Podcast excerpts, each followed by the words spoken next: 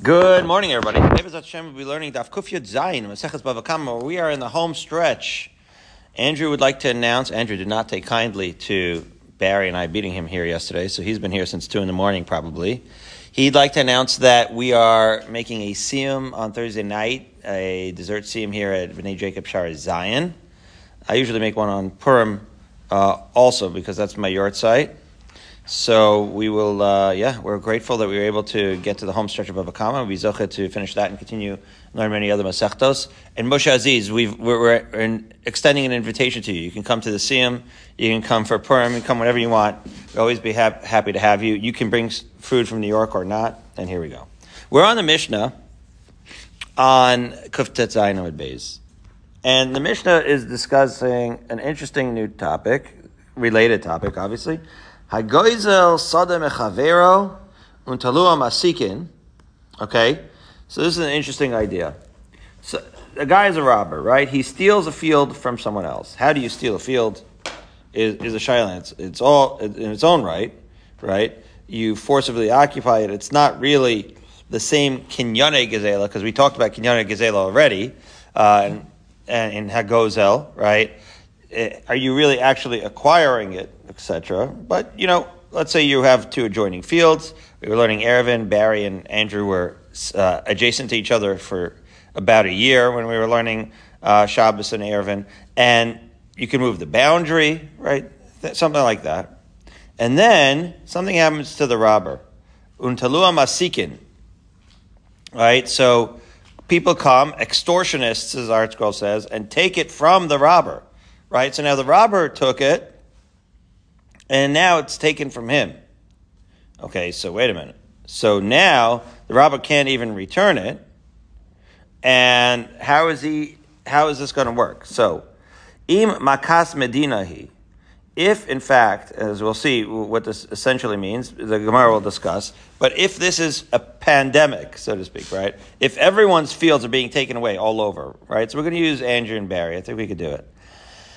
Barry encroaches on Andrew's property, let's say. He takes some of Andrew's property, and then all of a sudden everyone's property gets taken away. So does Barry have to return property to Andrew? I mean, does he owe him money for what he took when everyone's stuff was taken away? So if everyone's stuff was taken away, so Omer lo, then Barry could say to Andrew, Haresh l'chal afanecha.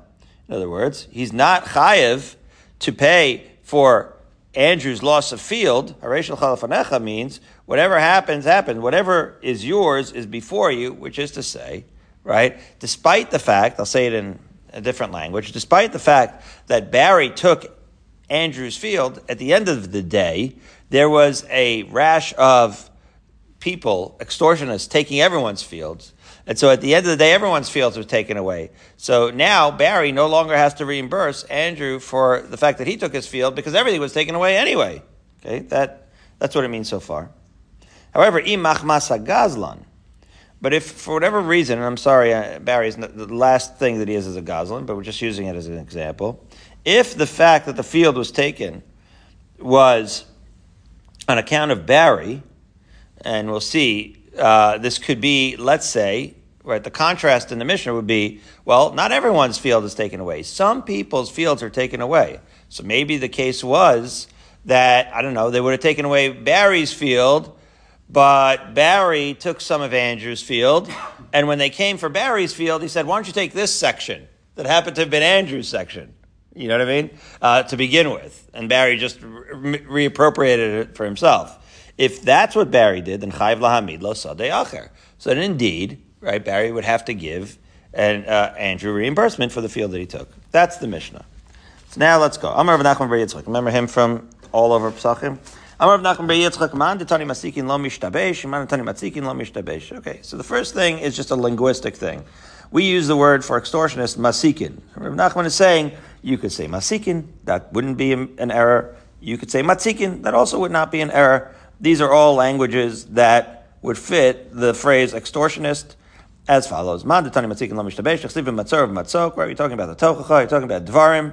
Matzor matzok, you're talking about you're going to eat the fruit of your womb. Terrible, terrible plagues under the siege and the oppression, the matzok, right? So matzok means oppression, and therefore matzikin is appropriate. right? So it could be masikin or it could be matzikin. Manatani masikin lo mishtabesh, that's what it looks like in our Mishnah. Dichsev, also in the context of the same parsha, it says Yeresh Hatzlatzal. What does that have to do with masikin and matzikin? Because Yeresh Hatzlatzal means that the locust will inherit, in other words, instead of you being able to eat the fruit, the locust is going to eat all the fruit, right? Everything's going to be eaten up. Terrible, terrible plague and all of those things. Horrible situation. And Metargamina, that's fascinating, right? This is not the Hebrew version, but the Targum, right, of Aramaic, of Yeresh Hatzlatzal, that the locust will eat everything, is Yachsinine Sakah. There it is, Sakah. Sakah, it's like cicada, right? That the sakah is going to eat it. So masikin is like lashon sakah, right? That it eats everything in sight, right? So basically, either you say masikin or masikin. The point is that's extortionist, and that makes sense. Very good. Nobody's saying it wrong. It doesn't matter how you pronounce it there. Okay, it doesn't matter if you're a Galatiana or a Yeka or anything like that. 4 lines up from the Y, 2 dots. So let's go. What's the case? Asks the Gemara. What's the case? So what did Barry do? Did you say, so let's say the extortionists came and they took the field that Barry took from Andrew. But only that field, right? Well, that can't be the case, right? Because Makat Medina, the elo lo.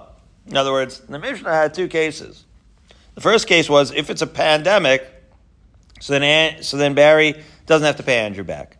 If it's not, then Barry does have to pay Andrew back. So the case can't be that it's when it says that Barry has to pay back Andrew, that only, right, that it was unique to Barry, because we already know from the first clause of the Mishnah that if it's not a pandemic, Barry would have to pay.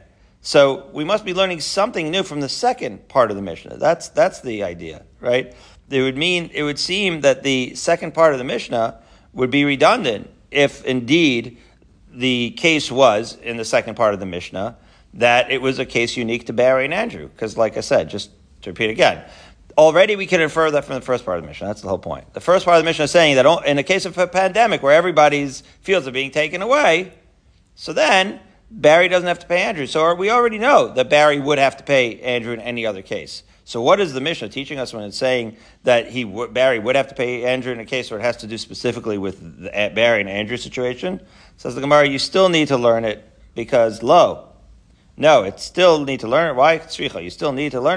The achve achavuye.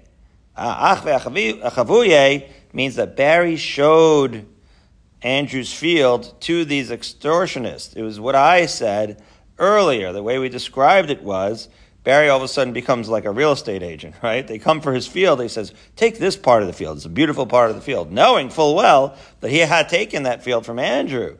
Aha. So now, it is for that reason the Mishnah is going to say that since Barry caused Andrew's field to be the one to be confiscated, he guided them, right? Then for that reason, he's going to have to be chayev. Okay, another version of the answer is Lishna Achina. Hacham Mayaskinan. What case are we dealing with? Going down to Ovdei Kachavim, a case where Ovdei Kachavim came for Amalei Achvuye Arate. They come to Barry and they say, show us your land. So Barry knows where this is headed. Anything that he's going to show, right, they're going to take. So he showed them with his, right, along with his own fields, he also showed Andrew's field. In other words, it's a little bit of a wrinkle, a little detail. Does Barry have the right to show Andrew's field, even amongst his own fields? Can he show this field that he stole from Andrew along with his own field when idolaters who are synonymous with extortionists are coming to get the fields? Fine. So 4 lines up from the bottom. We're going to tell a case that's going to clarify everything for you, Andrew. As follows. So this is not with fields. This is already with metaltalin, with wheat. A man showed these people who are coming for the stuff stores of wheat at the home of the Reish Galusa. And sure enough, they took them. So also like Kamei Rav Nachman. Now you go to be judged, right? Chayve Rav Nachman l'shalume. So now the Rav Nachman said you have to pay the Reish Galusa, right? The wheat. So again, people are knocking on the door. They're saying, show us where there's good wheat. And the guy is turning in the wheat. He's showing them the wheat of the Reish Galusa. So again, this is, just so you know, we're getting into the deep here of Dina de Garmi. What do I mean? This is, you know, the Ramban has a Kuntres Dina de Garmi. This is a central sugya to the topic of causative damage, because this is the ultimate sort of case, in a way, of causative damage. You have a guy who is essentially a snitch, if you want to call him that. You have a guy who's taken around people who are nefarious and are going to be destroying and taking things, and he's directing them. Take it from this guy. Take it from this guy. But he's not physically doing anything other than directing other bad people. And so the question is, that is a causative damage. That is not a direct damage. For direct damage, you always have to pay. Do you have to pay for this kind of damage? It's an interesting question, right? So this is what's going on. So a case was, so we may not have realized it, but we're in the heart of that sugya. Okay, a lot of these cases are going to apply, and we're going to see. That's going to take us through the whole daf. So, also look at Rav Nachman. So now he's going to be judged. Rav Nachman says you're going to have to pay for directing them to this property. Yosef HaChareder of Huna Bar Chia. Yosef was sitting behind Rav Huna Bar Chia at the time. Okay. Yosef Rav Huna Bar Chia kamei Rav Nachman. Rav Huna Bar Chia was standing in front of Rav Nachman. So I'm like, Rav Huna Bar Chia, Rav Nachman, Dina o Knasa. Are you saying that this is actual damages, or are you doing a fine? So you see, it's a good thing I gave the introduction. Because after all, Dina would mean that despite the fact that it's a causative damage, we're treating it like damage. Knas means that really, mi'ikar hadin, as we would say, in principle, you wouldn't have to pay. But you're a jerk, so we're going to give you a knas. We're going to make you pay anyway. That's the rabbis telling you that you have to pay, okay? So Amalei, Rav Nachman said, and Bas Nisan he, well, we have a Mishnah. The Mishnah said, the Tanan, we learned in a Mishnah, that's our Mishnah. Yeah. Our Mishnah says, if the field was taken because of Barry directing them to Andrew's field, then he has to be chayiv. And we explained that the case was what? That was goof of the case. That was exactly the case. That the case in our Mishnah was that Barry showed Andrew's field to the extortionists, and therefore it was based off our Mishnah, right? That Rav Huna explained that he's poskening that our Mishnah is teaching us what? That it's real damage. That showing somebody a field is real damage. That you're paying out of nezek, not out of just a knas. Oh. So Basar Dinafak, Amalei Rav Yosef Rav Huna Bar Chia, my nafkalach minei.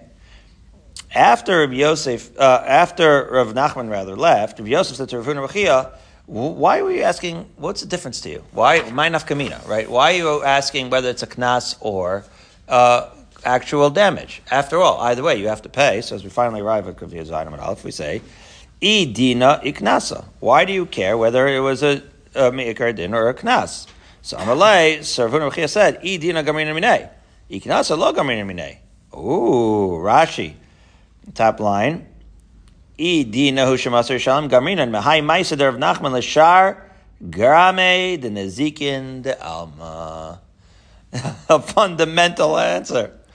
if indeed you're going to say that this is nezek, dina means that it's actual meikar din nezek, so then we're going to learn from this to all of Shas, Rashi saying, whoa, l'shar garmi de nezikin de alma. In all other cases in Shas, we're going to say the causative damage is damage.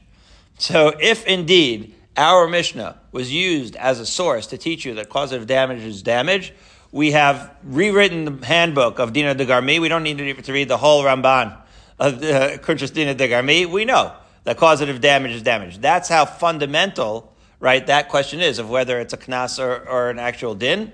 Because if it's an actual din, then we learn that causative damage is real, and our Mishnah would be the source, and that would indeed be very, very fundamental. Wow. However, it's a knas, and then we can't learn it from our Mishnah, and therefore that's a really fundamental question for us. Okay, so now says the Gemara, we not tamer the miknasa lo gamrinon. How do you know, right, that we would be able to extrapolate from one right case to another that way? The Tanya, after all, Barishona, we learned in the Brisa, Barishona, Yomrim Hamatami Vamanasech. Okay, so now we're going to say it like this. Even if it was a knas, maybe Dina de Garmi would still work. That's what he's saying. He's saying you can't necessarily get crazy and use our Mishnah as the one source for the rest of all of Shas. Because as the Gemara and the Brisa is now going to say, this was a subject that was a tahaim, as Rabbi Safar Shlita, my dear friend, and Rabbi would say. This is a subject that has been very thorny and complicated for years. So, for example, let's look at this Brisa. Brishon, it says, initially they thought that all these kinds of, a non-visible indirect damages, like a person who's metamic, contaminates someone else's produce, or menasech, or, renders someone else's wine nesach by pouring it for avodah zarah, rachman etzlan. These are not visible direct damages, per se. And so, is he chayiv to pay? So in the beginning, they thought that he is chayiv, and then chazru lomar afa medame. Then they answered. Then they also added if somebody makes his truma, demai, into this mix, that's also chayiv to pay. And chazru in, and this implies that later they included that case of truma of medame. However, lo chazru lo. But had they not included, he wouldn't be chayiv. Oh, so wait a minute. Right, so the original context of the Brisa had nothing to do with Garmi. It had more to do with indiscernible damage. But in the indiscernible damage, they brought in this Truma case. So it sounds like that's later on they brought in this case of indiscernible damage of Demai. But the fact that it was causative never really was the issue. It was just a fact of whether it was visible. Right, so that's what the Gemara is spelling out. My time, lav mishum neknasahu. Isn't it because the idea of nezek for indiscernible thing is a knas anyways? And for knas, you can't extrapolate from one to the other, right? So the fact that they had this controversy, is making something demai, nezek or not, had more to do with the fact that you can't extrapolate knas from the other.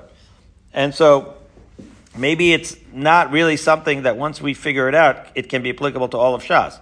So Yevdi Yosef says, "Lo, meikara sabri lehefsin meruba chashashu." Now, this was not an issue of whether it's visible or not visible, or knas or din. It just had to do with hefsin meruba. The whole thing was, can you give a knas in a case of a specific where we had a specific reason? What was the reason? Were you preventing a major loss? Like if you contaminate someone's produce with tuma or makes the wine yain nesach. So you've taken this entire giant amount of produce and you made the whole thing worthless. That's really hefsin merubah. So maybe it's for that reason that you're chayiv, right? However, lahefsin muad lo chashashu. But they weren't sure if you mix truma with the chulin. So all you have to do is take out truma and bada bing, bada boom. You already you save the rest of the of the produce, right? The produce is irretrievable if it was used for avodah zarah or if it was turned into. If it was made tameh, you can't make it tahor again. You can't make it not yain nesach again. But truma, you just take off truma and you're good. So maybe that was the distinction. In the end, they included the truma also because despite the fact that it was a small hefsed, they also were going to make the knas. But it wasn't like the issue of extrapolation of a knas to another knas.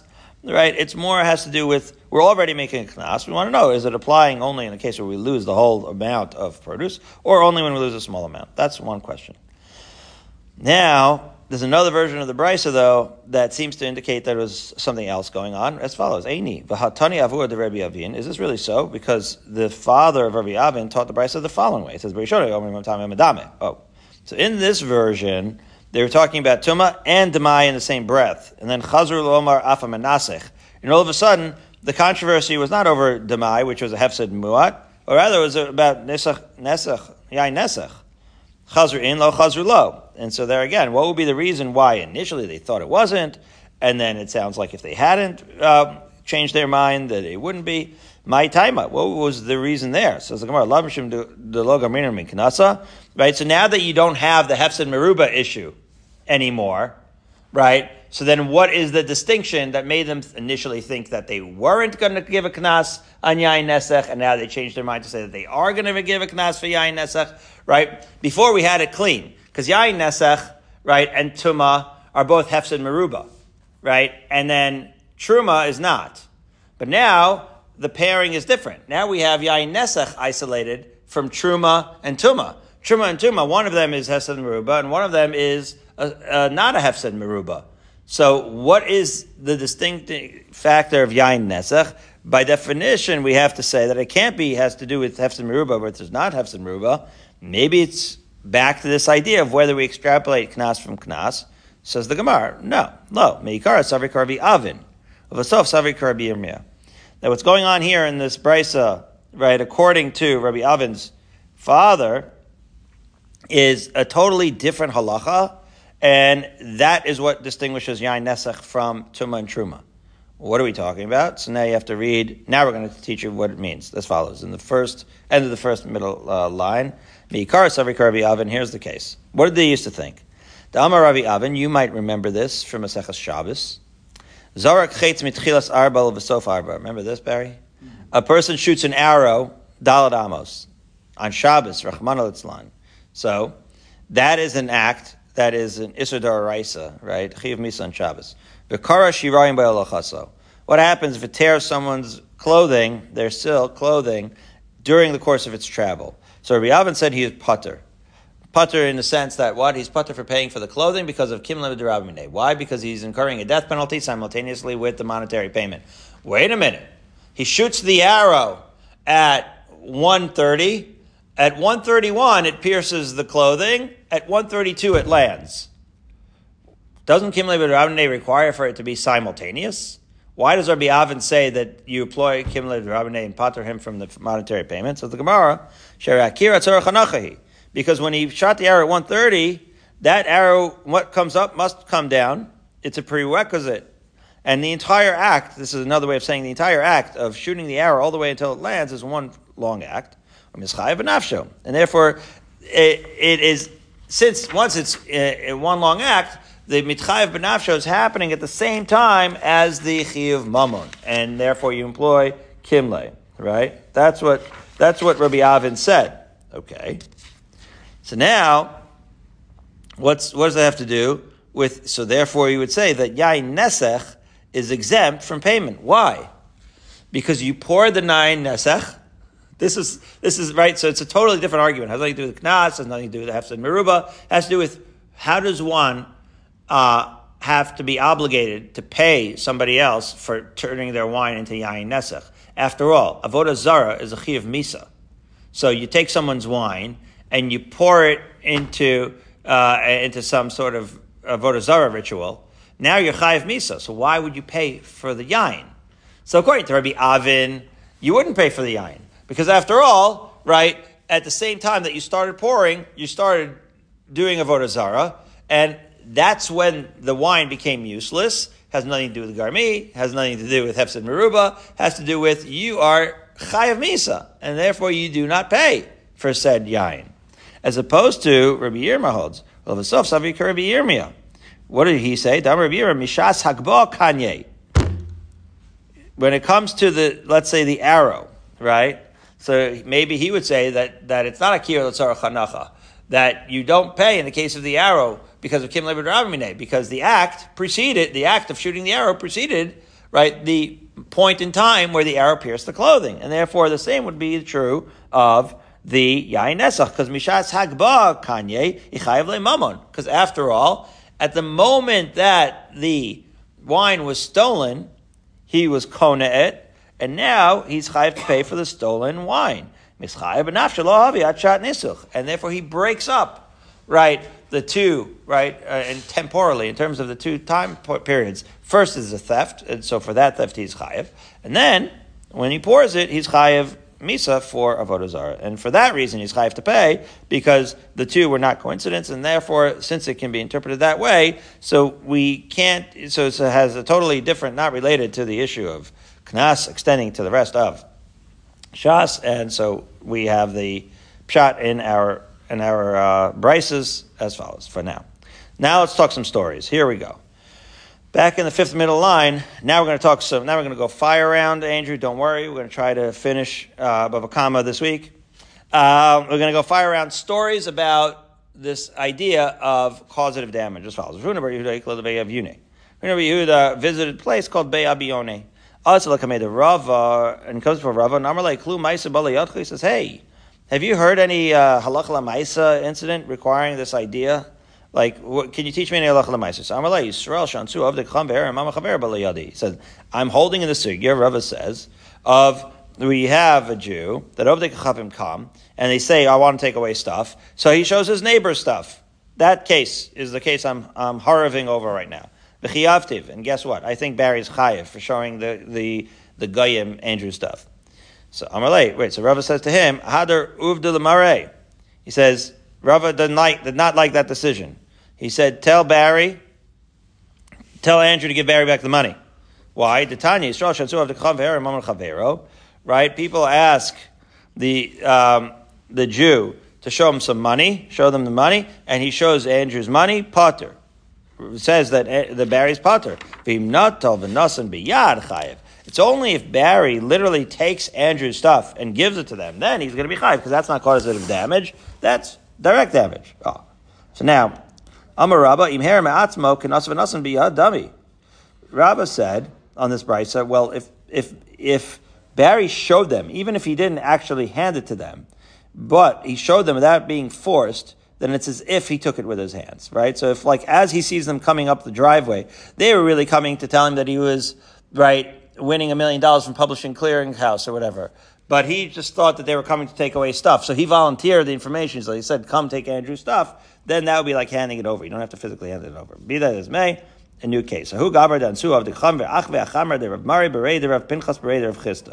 So again, the goyim show up. They want to take the wine of Rav Mari ben Reprinchas, ben Reprinchas, and Amrulay, and they said to him, "Dar ve'amte be'adan, pick up the wine, come with us to the king's palace."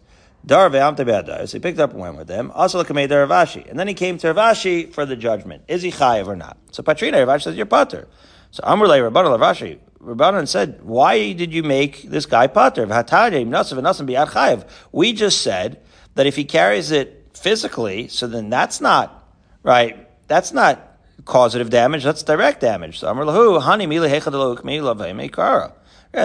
it's only direct damage when he didn't first take the extortionist to the money, which is to say, the guy comes and says, "Show me the money." So at the moment that he shows him the money, that's already the damage has been done, right? Because it's already as good as taken, and therefore he's not really taking anything new. It's exactly what the Gemara is saying, that once he first takes them and shows them the property, so then Mikle Kali means it's already been burned. So by the time he's handing it over to them, it's already a goner. And therefore, he's not technically causing damage, even though he handled it, right, even with his own hands. He only handled it with his own hands after it was already rendered gone. Okay, and therefore, he's not high for that. Okay, so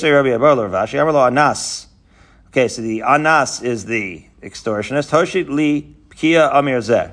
Said to me, give me that bundle of straw. Or give me that cluster of grapes. Or hoshitlo. Right? So again, Barry's giving Andrew's grapes to the extortionist. Chayiv. Barry's chayiv. Why is Barry chayiv? Well, he's handing it to them. I guess so. Hakamai skinan. What's the case? Right? In other words, he's handing it to them, but he's already standing there. So in other words, why is Barry chayiv after all? The extortionist already saw the produce. So isn't it already giving him something that's a goner? So the Gemara says,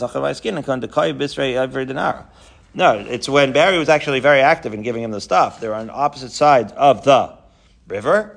Barry did the service of bringing it over, so that until he brought it over, it wasn't going to be accessible to the extortionist. That's a different story. For that, Barry would be chayiv. And that, in fact, is meduyak. That actually makes sense. Taikanami, it's meduyak. Tektani hoshit v'lo tanitain. It says that he says extended to me. It doesn't say give it to me, which means to say it implies that it was not accessible. And then Barry made it accessible. Shemamino, and therefore it is for that reason that he's chayiv. So now two dots in the middle of the page. There's a trap, a fish over animals trap. Two people are fighting over the trap. Barry says it's my trap. Andrew says it's mine. So Barry has an einfall. He has a cool idea. Hi Omar Didihu, right behind Omar Didihu. They're fighting over it. Everyone says, it's mine, it's mine. Barry, this is not really in character, but what you did was you said, well, if I can't have it and Andrew's going to fight over it, I'm going to tell the officer of the king and they're going to take it away. None of us is going to have it. The question is, does Barry have to then pay Andrew? Now, wait a minute. Amar Abaye. Abaye says, Yachal Amar Ana Ki Masri Didi Masri. Barry doesn't have to pay Andrew, because after all, we haven't resolved who it belongs to, right? They're fighting over who owns this trap. And Barry gives it over to the authorities. Well, why would Barry have to pay Andrew for the trap? He hasn't conceded that it's Andrew's yet. He could say, it's my trap. I'm allowed to give my own trap to the authorities. Says the Gemara, wait, is this still? Would you still say it's within his power when they're fighting over the trap to give it to the powers that be? In other words, it's not his. I mean, it's not his. It's not his. Like, it's, you can't say conclusively that it is his to give it over. So what would be the resolution? Rava resolves as follows. Yeah, we're not going to give Barry and Aliyah until he brings the trap back, and then we're going to have a proper bezdin as to who the trap belongs to. See what I mean? And Shamtina Lay, there's an excommunication going on. There's a chayrim. Okay. Story time. This is a wild story. Ready? Okay, a certain person wished to show his buddy's straw to officers of the king. This is going to be a cause of damage. So our very kind of case comes before Rav. Amalei, Rav says, lo tachve, lo tachve. You can't show it. So Amalei, and he said to Rav, machvina, I am going to show it. Yosef of Kahana demei de Rav. Rav Kahana was sitting in front of Rav, and when he heard the reply, he did something wild. He broke his neck and killed him. Okay, he did not take kindly to somebody talking to Rav that way. In other words, again, Rav gave a psak that you can't do it. This causative damage. And the guy did it, said, I'm going to do it anyway. So he broke his neck. Okay. Kari Ravi Levei. And to that, Rav said the pasuk in Isaiah in the 51st chapter, Banayich ulfu shachvu berosh kol chutzos kuso michmar. Your children fainted, they lie fallen at the head of every street like a wild ox trapped in a net. So the Jews under domination are like a trapped ox. Ma tozek even shnafal michmar in rachma love. Just like when you have a wild ox, once it's in the net, nobody has pity on this ox. Af maman sh'Yisrael even shnafal midav kacham in rachma love. So too, Jewish money, you know, once it falls into the hands of the non-Jews, they have no pity on the Jews, right? There is, unfortunately, Rahman al-Itzlan, a certain satisfaction they get, right? They're complaining that the Jews run the banks and the industries and all the things, and as soon as they get the Jews under their finger, they're, we've seen it in the Holocaust and elsewhere, more than happy to strip them of everything, okay? Wow. Awful stuff. We got to really keep our heads together here. So, Amalei Rav, Kahana Hadaidna Havu Parsai. So, now, the truth is, Rav is talking to Rav Kahana after he's got this dead guy on the floor, and he says, until now, those in power were Persians, and they didn't care if we killed each other, you would not have been in danger. But the Greeks are a little bit more refined, even though they're also low lives. They don't like the shvichus damim thing. They're going to call you a murderer. You have to run away. Kum sak la'aretz Yisrael. Do that classic thing when you run away to Israel to escape the law. Okay. So this is how Rav Kahana ended up running away to Eretz Yisrael. However, what really bothered Rav was not that Rav Kahana killed this dude so much, but was that he kind of was speaking out in sheer, out of turn. So therefore, you're not allowed to give any problems to Rabbi Yochanan, because we know Rabbi Yochanan is a great gadol in Eretz Yisrael. When you get to Rabbi Yochanan's sheer, don't give him any problems for 7 years. That's going to be your penance, right, for the fact that you, like, acted out and killed a guy in sheer. Okay? So, Azul Ashkechel Reish Lakish, Yosefik Saim Sifta Diyom Larbanim, wherever you find Rabbi Yochanan, you're going to find Reish Lakish. So, sure enough, Rav Kahana makes Aliyah. He goes to Eretz Yisrael. He arrives at the yeshiva of Rabbi Yochanan, and he looks for Reish Lakish. He finds Reish Lakish sitting reviewing. He's giving Chazar Shir with all the other rabbis. He's giving the daily Shir, Chazar Shir, to the other rabbis, right? So again, Reish Lakish is giving over Rabbi Yochanan's Chazar Shir to other rabbis. So he listens to the Shir, very interesting. So he says, Reish Lakish Hacha. So Rav Kahana says, has anyone seen Reish Lakish? Not realizing that he just heard Reish Lakish give the Chazar Shir. So Amalei, they said to him, Amai, why do you ask? So Amalu, Hai Kushiva, Kushiva, Peruka, Kahana is a brilliant troublemaker. He gave trouble in Rav's Shir, now in Babel, now he's giving trouble in Rav Yochanan's Shir in Eretz Yisrael, but it's not Rav Yochanan's Shir yet. He's giving trouble in the Chazar Shir of Reish Lakish. He's saying, that question, I have difficulty with this question, and this question is not a question, and this answer is not an answer. He's starting up in Shir. So Amar Leish Lakish said to Reish Lakish, you have a wise guy here with all these questions and answers. So Reish Lakish is saying, Rabbi Yochanan, we have a real Talmid Chacham here. Now, don't forget, he's already been warned not to cause a stir. Rav Kahana's been warned not to cause a stir in Rabbi Yochanan's shir. But he caused a stir in Reish Lakish's Chazar shir. That was okay. Now Reish Lakish is informing Rabbi Yochanan, a huge Talmid Chacham from Bavel has arrived. Ari Allah mi Bavel. A lion has arisen from Bavel. La'ayin maru mesiftad l'mocher. It says, let Rabbi Yochanan scrutinize carefully. Better be careful.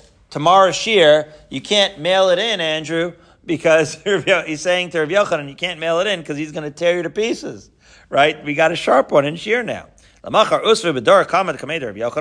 what happens, Barry, when a hotshot comes up at the shir with a big reputation? You put him in the front seat, right in front of Rabbi Yochanan's face, right? This guy is the prize Talmid. Amar Shmaisa Velakshi. But don't forget, Rav Kahana has already been forewarned not to slug up the shir. So Rav Yochanan's darshaning, and Rav Kahana's quiet. Shemaisiv Lakshi, and keeps darshaning, nothing.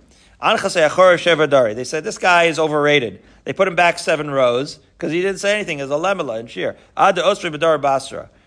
Okay, now, eventually, they kept moving him back until he's in the back of the row. Your famous lion is turned into a fox. Right? You came in with this reputation. He's nothing. I turned him into nothing. So Amar, Ye Rava de Hone Shva Dari Lahu Chiluf Shva Shnin Damarli Rav. Of Kahana, was he going to be suppressed for the full 7 years that he promised? I don't think so. He says to himself the following cheshman. He said, these 7 rows that I went back, let's assume that that's in place of the 7 years I was supposed to be silent, right? Because the embarrassment of being moved back 7 rows, that'll suffice to fulfill this promise I made of not being 7 years, of being quiet for 7 years. Okay, so he being sent 7 rows back, that was his cue. Now he could start slugging up shir, right? He couldn't wait. So he says, Kama Barei. He gets on his feet. Amalei Neder Mar Barei. He said, say that shir again. Amar Shmai Tavakshir. So Rabbi Yochanan starts saying the shir again. And if Kahana is ripping him to shreds, ask Kasha. Ukme Badara Kama. Then they put him in the front row because they see, here we go. Amar Shmai Tavakshir. Rabbi Yochanan says another thing. Boom. Knocks it down. The slugger is here. Rabbi Yochanan Havi Yosef Ashva Tartiki. Rabbi Yochanan sitting on 7 rugs, and as Rav Kahana is slugging each thing, Shafa Lechadav is circling to say they keep moving another rug from beneath Rabbi Yochanan with each passing slug. Amar Shmaitav Akshile. Rabbi Yochanan said another thing. Rav Kahana again. Akshile. He raises a difficulty. Ad Shafa Lekula B'Stirkim Metusei Ad Yosef Elara. Now Rabbi Yochanan's on the ground, and he's getting slugged up left and right by Rav Kahana. See the brilliance of Kahana.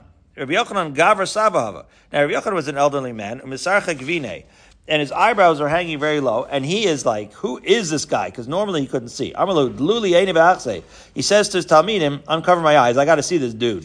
For whatever reason, obviously you look at the Ben Yehoyada or whatever and look at why they needed to use a silver eye applicator. What is, behind this story? Anyway, they lift up his eyebrows. He sees Rav Kahana. Chaza defrite svasei.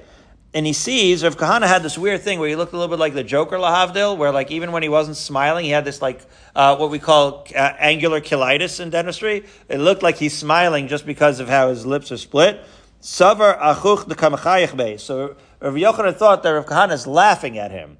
Chalash daitev v'nach nafshe. So Rav Yochanan felt bad. He felt that he was being laughed at. Because he felt bad, Rav Kahana passed away on the spot. Is that how it ends? Oh my goodness. Lamacha amala Rabbi Yochanan Rabbanan. Next day, Rabbi Yochanan said to the rabbis, Chazisu levavla hechi avid. Did you see what that Babel guy did? He was mocking me. So far, so good, right? He died. Amrulei darke hachi. No, he said he wasn't mocking you. That's just the way his lips look. Al lagabe marata. When Rabbi Yochanan heard this, he felt awful. So he goes back to the burial, the place where Rabbi Yochanan is buried, the cave. Chaza dehava hadrale achna. As we turn to Kuf Yud Zayin and Beis, he sees that a serpent with a tail in his mouth is circling the cave. Amalei, Rabbi Yochanan says to the snake, Achna, Achna, P'tach B'mech B'kanes HaRav Yitzal Talmid. He says, open up, I got to go, and let the teacher go to the student. Lo Patach, the snake's not having it. Yikanes Chaver Etzel Chaver. So he changes, he says, because he had described himself as the rabbi and Rav Kahana as the students. He said, no, fine. A colleague wants to see a colleague. Lo Patach, snake's not buying it. Yikanes Talmid Etzel HaRav. When Rabbi Yochanan was able to diminish himself and consider himself the Talmid, and of Kahana the Rav, Pasachle, the snake lets him in. When he enters the cave, he prays to Hashem and Rav Kahana. Thank God, came back to life. Amalei, and Rav Yochanan says to Rav Kahana, had I known that you just have angular colitis, I wouldn't have been so disheartened. I didn't mind that you shlugged me up. I just didn't like that you were laughing at me. Can you come back with me to shear? So Amalei, so Rav Kahana says, if you're able to pray that I shouldn't die again, I'll come to shear. But I don't want to die again. This is like a dangerous shear to go to. Otherwise, I'm not going back. He says, clearly, my time of death has miraculously passed, and so therefore, I'm not going to risk it a second time. So Tairei Ukmei, Rav Yochanan woke him from his sleep, raised him to full life, and Shaila Kalsfeika Davle Fashinon Halei. And he asked Rav Kahana to resolve all of his questions that he had, and all the Tosafos and all the different questions in Gemara, and Rav Kahana resolved all of them for him. The greatness of Rav Kahana and Torah, unbelievable. Hainu Dam Rav Yochanan Dilchon Amrei Dilchon Hi. And that is the great Torah knowledge. That's why Rav Yochanan used to say, I used to say that the Torah is yours, but I realized that it's actually theirs. In other words, Rav Yochanan used to think that the greatest Torah was in Eretz Yisrael. It was with this activity of Rav Kahana that he realized that the Torah was coming from Bavel at that point, that the Torah center had shifted, and some of the greatest learning was going on in Chutz La'aretz. It's unbelievable. Okay, 11 lines down, 2 dots. The informant, back to the informant. A person showed Rav Abba's silk to the officers. Right? They're sitting in judgment on this guy. And Rabbi Lai is sitting near them. They wanted to rule that he is chayev. Because why? Because it says in the Mishnah Bechoros the following, right? Donis Adin, you remember this from Daf Kuf. It says that if a person is adjudicating a monetary case, there's a wild case that we learned.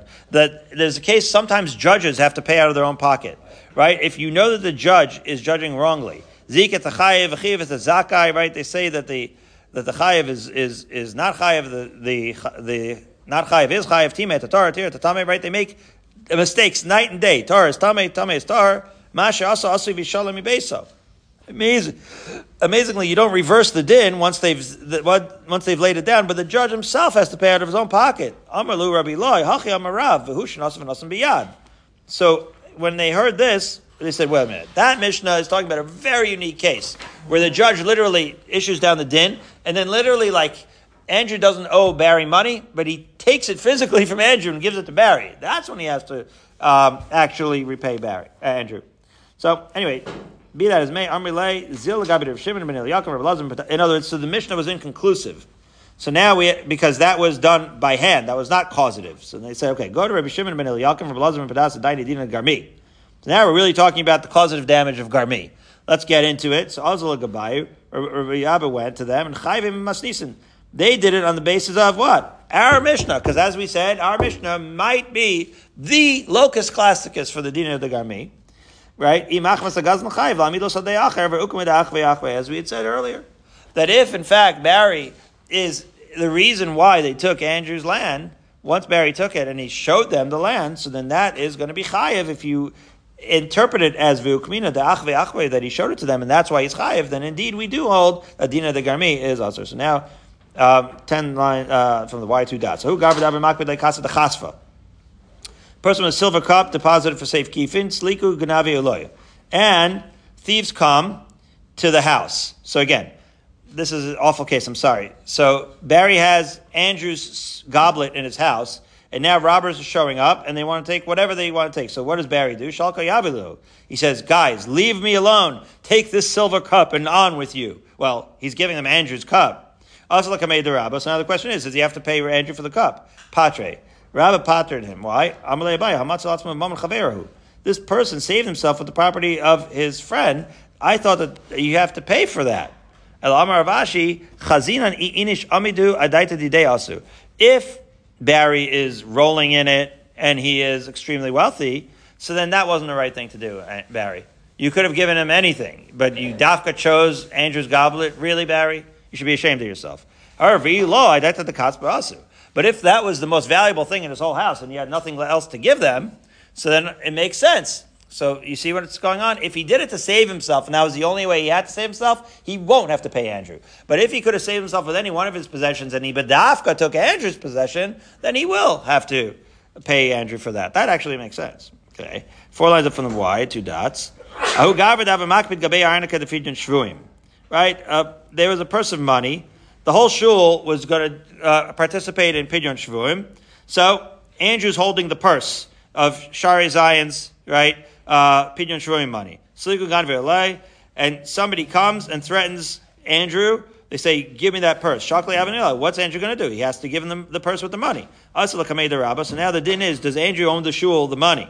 Patre, they say Andrew does not. But he saved himself with other people's money. Amar lei in the Pidyon Shvuim gadol mizeh. That is Pidyon Shvuim.